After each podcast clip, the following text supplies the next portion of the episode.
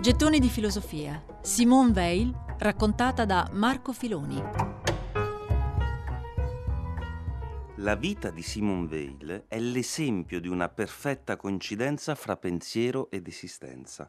Con ardore volle sperimentare su di sé quanto andava pensando e così facendo si fece dilaniare dalle persone, dai pensieri, dalle cose.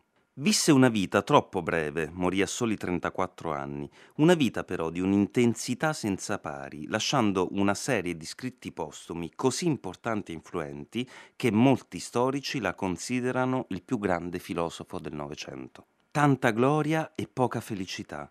Una volta sua madre, a qualcuno che lodava la grandezza della figlia, rispose laconicamente: «Ah, quanto avrei preferito che fosse stata felice». Simone Weil era nata a Parigi nel 1909 da una famiglia di ebrei liberali. Sin dalla giovinezza era sempre stata debole, fragilissima di costituzione. Allo stesso tempo era assetata in maniera irriverente di esperienze. Gracile, emaciata, perseguitata per tutta la vita da terribili emicranie, ma dotata di un'intelligenza e di una curiosità rare. Quando iniziò ad andare a scuola, le compagne di classe pensarono subito a una malaticcia, tanto era minuta, ma scoprirono presto la forte personalità di Simone, che seppe esercitare un grande ascendente su di loro. Iniziarono a considerarla un punto di riferimento per la sua maturità intellettuale, tanto che la loro insegnante diceva che Simone le surriscaldava la classe. Poi c'era la famiglia. Il padre e la madre erano così legati fra di loro che la figlia, ironica, diceva spesso: «Ho messo lo scompiglio in tante coppie, solo con voi non ci sono mai riuscita».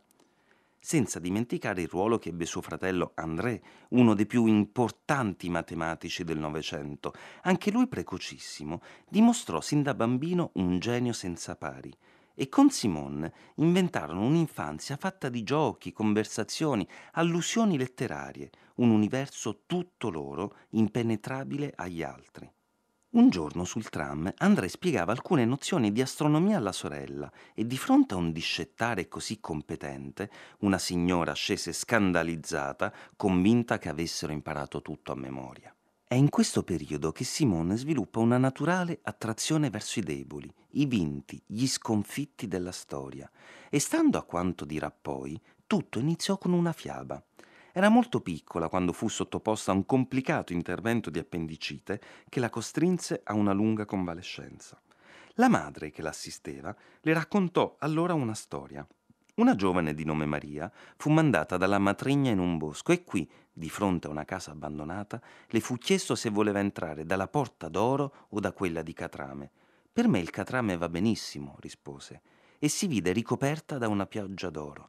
Vedendola tornare con l'oro, la matrigna pensò bene di mandare anche l'altra figlia, ma questa, di fronte al quesito, rispose di voler passare dalla porta d'oro e fu ricoperta di catrame. Simone aveva deciso, nella sua esistenza lei avrebbe sempre scelto di passare per le porte di catrame. Gettoni di filosofia. Simone Weil, raccontata da Marco Filoni.